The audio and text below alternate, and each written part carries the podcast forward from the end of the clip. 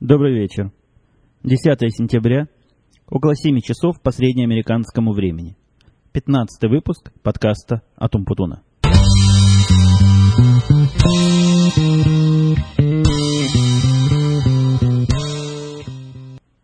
Итак, как, как вы, видимо, заметили, Russian Podcasting вернулся к жизни, с чем я всех вас и себя поздравляю. Э, на сегодня у нас несколько тем есть, о чем бы я хотел поговорить.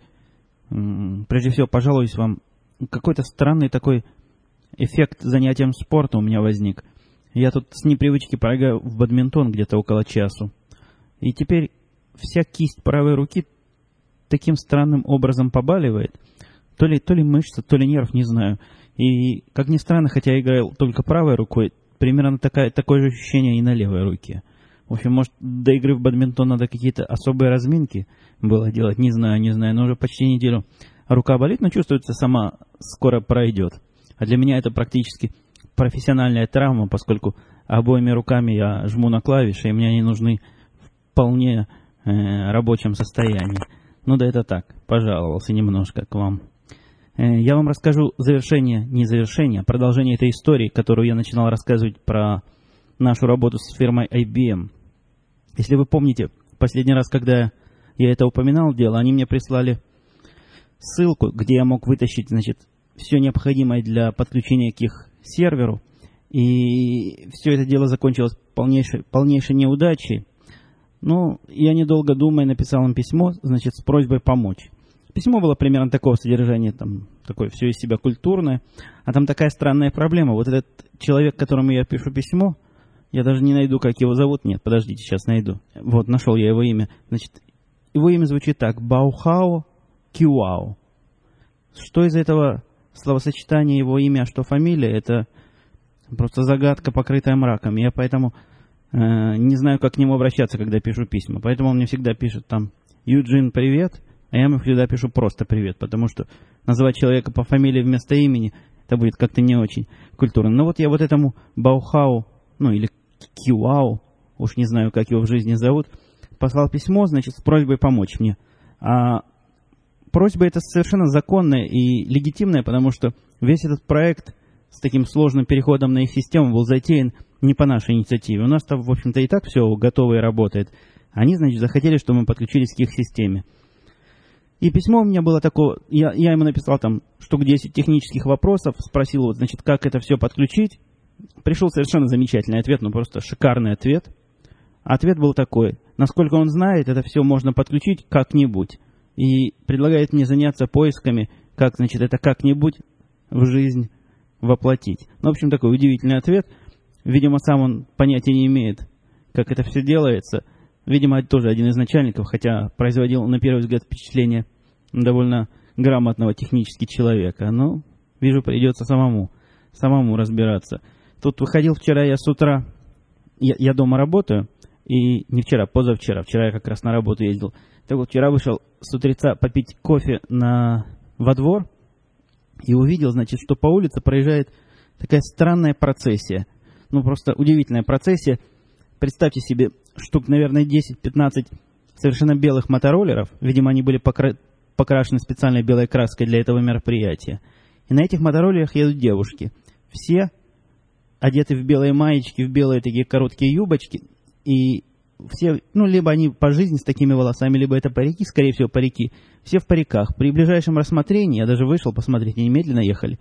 Они все, значит, на одно лицо, как Мерлин Монро. Ну, видимо, загримированные, что ли. Вот такая, представьте, 15 Мерлин Монро на мотоциклах по нашей улочке едут где-то в часов 10 утра.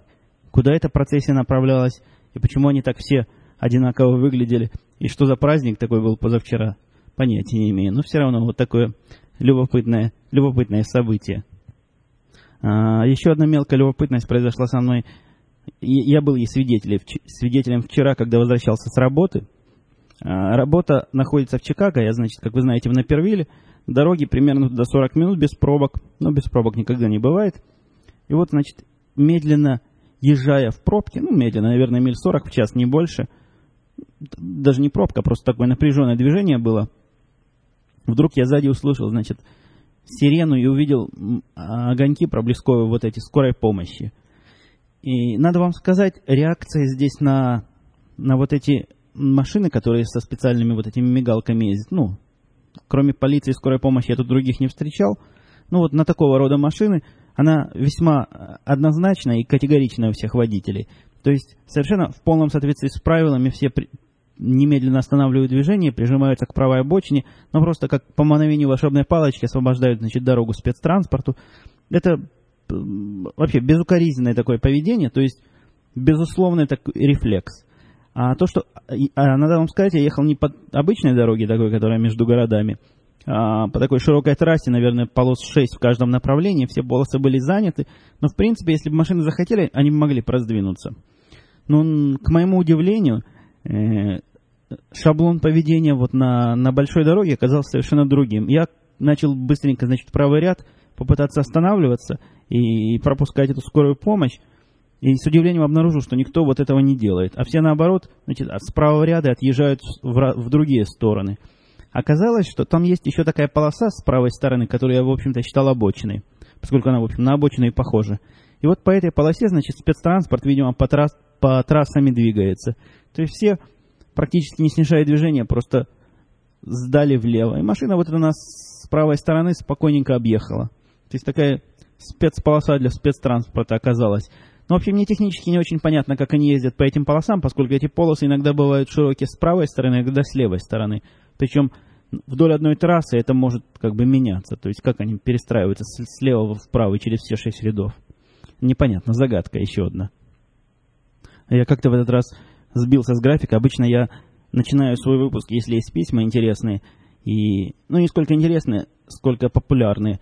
То есть, если есть письма, которые прислали там 3, 5 и более слушателей, то я обычно начинаю с ответов на эти письма. В этот раз мне прислали два письма, таких хиты этой недели, значит. Самый популярный вопрос последней недели был рассказать о моем рабочем месте, как оно выглядит и на чем я пишу подкаст, и вообще, что за компьютер я использую, операционная система и так далее. Э, я, как вы знаете, особо на технические темы с вами не сильно разговариваю, поскольку для этого есть особо специальные подкасты, но тем не менее, так вкратце я вам опишу, что тут вокруг меня творится.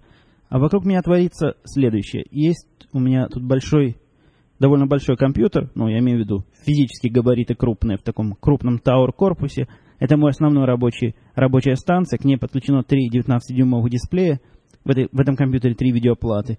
На этом всем деле стоит э, Linux, и это моя основная, основ, основное мое рабочее место, где, в общем-то, я провожу не менее там 9-10 часов в день. А компьютеры для, для развлечений, собственно, для фана, это вот этот, на котором я сейчас записываю подкаст. Это маленький Macintosh, Mac Mini, правда, подключен к нему большой 23-дюймовый Apple Cinema Display. И вот на всем этом деле, все это дело через... Э, ну, я уже рассказывал про микрофоны и про, про миксеры мои. В общем, все это дело через вот эти микрофоны и миксеры собственно, и, и из всего этого и проистекает подкасты, которые я записываю. Но кроме того, чтобы закрыть тему, э, у меня есть еще два Макинтоша.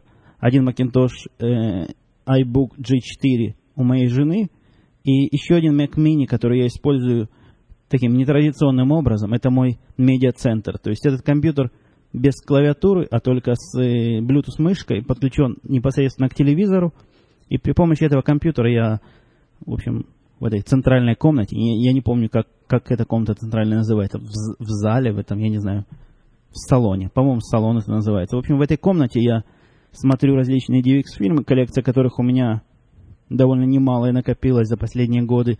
Опять же, слушаю онлайн, онлайн-радио, иногда прямо оттуда и хожу по подкастам, лежа на диване. Ну, весьма и весьма удобно. У меня до того, как вот этот компьютер появился, вот в виде медиацентра, было много экспериментов, каким образом сделать себе жизнь удобной и простой, вот в этом смысле как раз такой центр развлечений для всей семьи. Э, первое решение, которое я использовал, это был старенький-старенький компак-лаптоп, э, по-моему, даже меньше 500 мегагерц, такой совершенно дохленький по современным временам. Куплен был в свое время за какие-то огромные деньги. Э, ну, когда-то он был крутой и особо новый. И он, в общем, проработал у меня где-то года полтора-два, вот в таком варианте.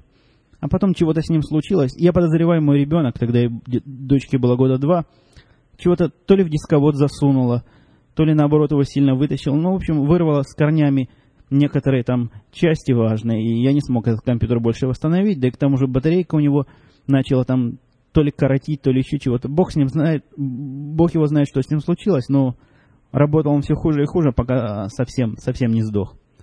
А после него я засунул, значит, туда обычный компьютер. У меня тут валялся какой-то корпус, ставил в этот корпус какой-то блок питания. В общем, вариант нормальный, за, за исключением одного здоровый. И совершенно это дело в, в, такой в комнате отдыха не смотрится, ну никак. Ну просто мое чувство прекрасного страдало, когда я глядел на этот компьютер. И, в общем, никак я не мог с ним примириться. Поэтому где-то с года полтора, наверное, может, с год назад, как раз Тогда стали популярны вот эти маленькие боксовые э, компьютеры, такие кубики, знаете, в которых вставляется плата формата Mini ATX. Я собрал себе вот такой компьютер на каком-то AMD-шном слабеньком процессоре. Ну, я специально старался туда поставить всего попроще и по, потише, чтобы, значит, мне особых мегагерцев там не надо. Главное, чтобы мог фильмы проигрывать, да радио играть. А что еще надо? В общем, там стоит, если я не ошибаюсь, какой-то атлон то ли 1.8, то ли, то ли 2. Ну, в общем, какой-то далеко не самый, не самый продвинутый атлон. Э, к этому делу я еще подключил мышку, весьма, весьма такую странную мышку. Какой фирмы не скажу, но она такого необычно синего цвета и с гироскопом внутри. То есть ее можно держать в руках и вводить и вертикально, там горизонтально, без всякой поверхности. Э, мышка нормальная, но только какая-то не, непрочная. То есть ее пару раз уронишь, она после этого уже совершенно в руках начинает батарейка в одну сторону отползать, мышка в другую. И, и видимо, все это в конце концов сказалось на работоспособности всего этого устройства. И мышка приказала долго жить. Да и сам компьютер тоже вот в таком режиме, хотя он эстетически весьма и весьма привлекательно смотрится под телевизором. То есть такая очень симпатичная серебряная коробочка стоит, но у него есть огромный недостаток – корпус маленький, и охлаждение там, видимо, крайне затруднено. Поэтому процессор нагревался очень быстро, вентилятор включался, судя по всему, на максимальные обороты и начинал реветь, как, как раненый зверь. Когда все это у меня в комнате сейчас стоит ревет, на заднем плане, может, вы слышите, это еще нормально. Я тут работаю, я к этому реву привык. А когда лежишь на диване, почесываешь, почесываешь пузо и смотришь какую-нибудь передачу, не хочется слышать рева компьютера, хочется чего-нибудь потише. И вот э, в этом смысле я как раз и решил второй Mac Mini мой использовать как вот такой entertainment центр. Очень, очень нормальное решение оказалось. То есть все в нем практически чуть ли не из коробки работает вот в таком режиме. Пришлось прикупить, конечно, переходник, для, который из DVI делает обычный S-видеосигнал, чтобы можно было это на телевизор все загнать. Но тем не менее, как вы знаете, Mac Mini работает ну, практически абсолютно бесшумно. И никаких нареканий по по качеству картинки, которую он дает. А уж простота использования, ну, вы знаете, как, как у Макинтошев простота использования. У меня теперь вся семья вот этой мышкой макинтошевской, которая с одной кнопочкой управляется замечательно. Конечно, для этой мышки нужна поверхность, но опять же можно, она практически любую поверхность соглашается принимать, поэтому можно прямо по дивану ее и водить, и дальнобойность у нее весьма и весьма впечатляющая. Так что такого вида у меня теперь, значит, мультимедиа-центр. А к чему это вам все начало? А, это я рассказывал, как, какие, какие железки есть, да. И еще одна железка, это э, практически полудохлый компьютер. Ну, то есть, он, конечно, работает, но ни на что полезно его уже по возрасту применить нельзя. Называется e-machine. Это e-machine я купил где-то года три, наверное, назад для своего ребенка, как вариант дешевого компьютера. Он стоил, если мне не изменяет память, 250 долларов – или 270 долларов. Ну, какая-то вот такая необычайно, уж по тем временам необычайно низкая цена была. Это какой-то интеловский там стоит Celeron, и, в общем, все там просто, и всего там мало. Диск совершенно маленький. И со временем я поменял этот компьютер ребенку на более сильный, а использовал его по нестандартному такому назначению, а именно как компьютер для моего веб-сайта. То есть вот этот веб-сайт podcastum.com, да и все остальные сайты – Э, доменом .com, который у меня есть, они все бегут на этом компьютере. Такой производительности вполне, вполне хватает даже с головой на такие несложные задачи, как, как веб-сервер, mail-сервер, кроме того, это мой. И загруженность у него минимальная, поскольку при всех тех 160 э, пользователей, которые скачали подкаст с моего сайта за последние, за последние три дня, а, я, честно говоря, этим горжусь, что число пользователей увеличивается, и это все как-то приятно особенно глядеть на статистику, которая от подкаста к подкасту все больше и больше становится.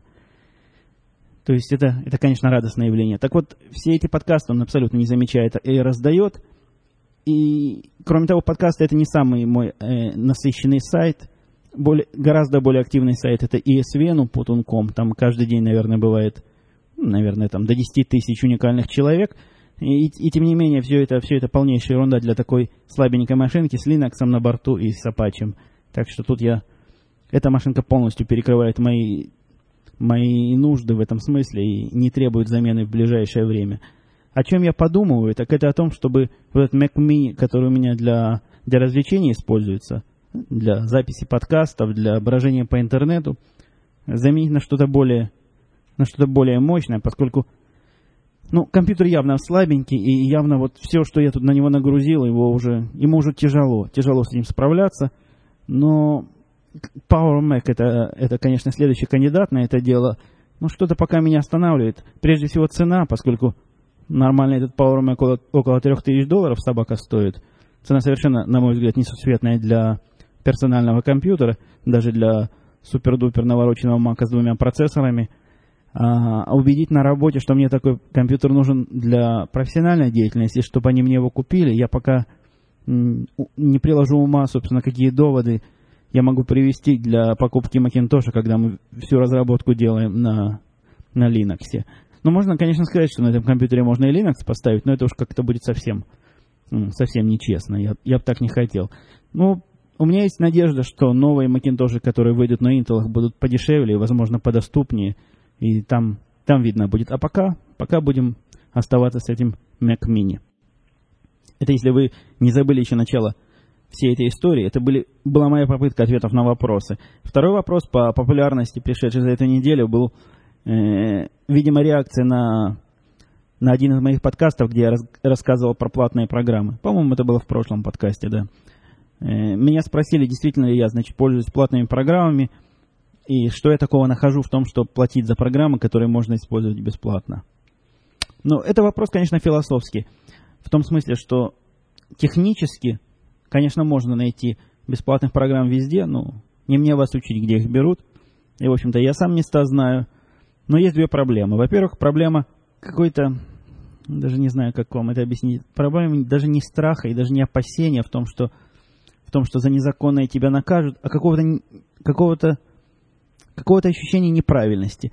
То есть, возможно, эта ситуация связана с тем, что мне тут уже мозги промыли за то время, что я здесь живу.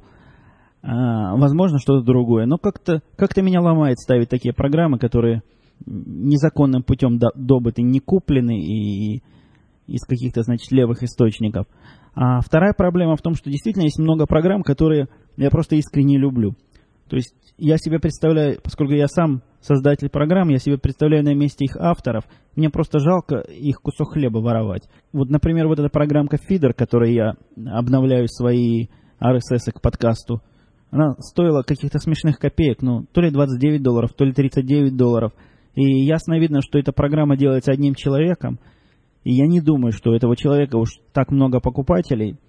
И мне кажется, я надеюсь на то, что мой, значит, 30-долларовый вклад не позволит этой программе затухнуть. Это, это известная проблема вот этих программ, которые с одной стороны платные, а с другой стороны закрытыми исходными текстами. То есть, если они автору надоедят, или если он, его финансовые ожидания не оправдаются от этой программы, то программа вполне может прекратить свое существование. Э, я, это одна из тех причин, по которых я, собственно, предпочитаю открытые программы. И, собственно, сам это пропагандирую в меру сил своих и все свои такие хобби-проекты пытаюсь сделать с открытыми исходными текстами. Вот эта программа моя ESVN, о которой я вам рассказывал как-то, по-моему, весьма популярная программа, весьма популярная в узких кругах. Она была в таком этапе, когда мне от нее уже ничего не надо было делать. Ничего, что-то у меня язык сегодня заплетается. Мне от нее ничего больше не надо было. То есть все, что мне надо было, я уже, значит, реализовал. Но нашлись люди, наши с вами соотечественники, кстати, которые сильно улучшили ее функциональность и добавили массу, массу приятных и полезных фишек. То есть это, на мой взгляд, прекрасный пример того, как вот такая модель вполне и вполне жизнеспособна. По поводу бизнес-модели, вот жизнеспособности подобной бизнес-модели, ну, я вам скажу следующее. Я провел эксперимент и поставил на, на своем сайте кнопочку для пожертвований. Ну, не в смысле пожертвований, как знаете, жертвам чему-то, а в смысле бесплатных и в смысле безвозмездных воздаяний, которые те, кому моя программа нравится, могут, значит, воздать мне по заслугам. Скажу вам честно, ни один человек из тех более 50 тысяч скачавших мою программу, не перечислил на этот счет ни копейки, хотя не денежные, не денежную помощь я имел и имею довольно, довольно широко. Один из, один из моих пользователей, по-моему, англичанин, на своем сайте разместил мейлинг-лист, взял на себя все заботы по его поддержанию. Это дело, конечно, не особо мудреное, и, видимо, это его э, основная профессиональная деятельность, вот такие листы создавать и, и поддерживать, поскольку это ему это сделано все очень быстро, но тем не менее приятно. Другой мужик из Африки написал полностью документацию, совершенно замечательную, профессиональную. Но, в общем, не денежно, на неденежную помощь в этом сообществе люди не скупятся. И если уж я затронул тему вот таких вот лицензий, тут есть одна такая тонкая проблема, о, которой я с вами хотел бы поговорить. Сегодня, если вы видели на форуме Russian Podcasting Э, Russian Podcasting печальный ослик поднял тему, а, совершенно своевременно поднял тему о новом документе, который появился на Russian Podcasting, который возникает в тот момент, когда вы пытаетесь зарегистрироваться. Если мне не изменяет моя память, а я надеюсь, она мне не изменяет, этого документа не было раньше, во всяком случае, когда я регистрировался на этом сайте, я ни на что подобное внимание не обратил. То есть я исхожу из того, что это какое-то свежее творчество – и похоже, что это так. Похоже, что это чья-то идея пришла, эта светлая идея пришла в чью-то светлую голову. Этот документ, значит, практически является для нас, подкастеров, а, отказом от всех, от всех прав на свои произведения. Сейчас я вам зачитаю первый пункт из этого э, документа. Называется сей опус «Лицензионное соглашение». И самый первый пункт, я думаю, его хватит, чтобы понять, собственно, в какую сторону все это направлено.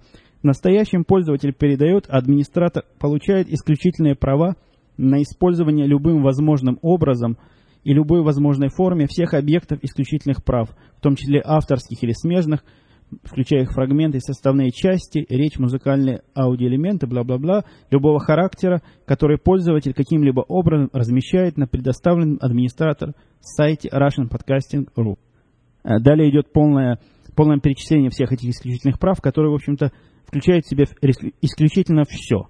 То есть распространение экземпляров произведений в любой форме, воспроизведение произведений в любой форме, публичное исполнение произведений в любой форме, переработку и так далее. В общем, там пунктов много всего, пунктов всего 10, и из этих 10 пунктов у меня лично 6 вызывают очень серьезные вопросы. И и даже недоумений. Я, я не понимаю, на, на что этот документ направлен.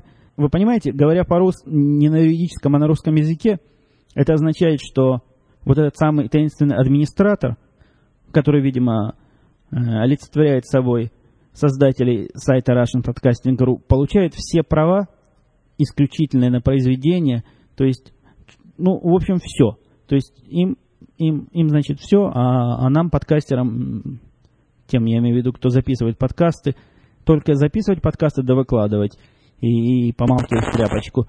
Э, очень странное, очень странное лицензионное соглашение.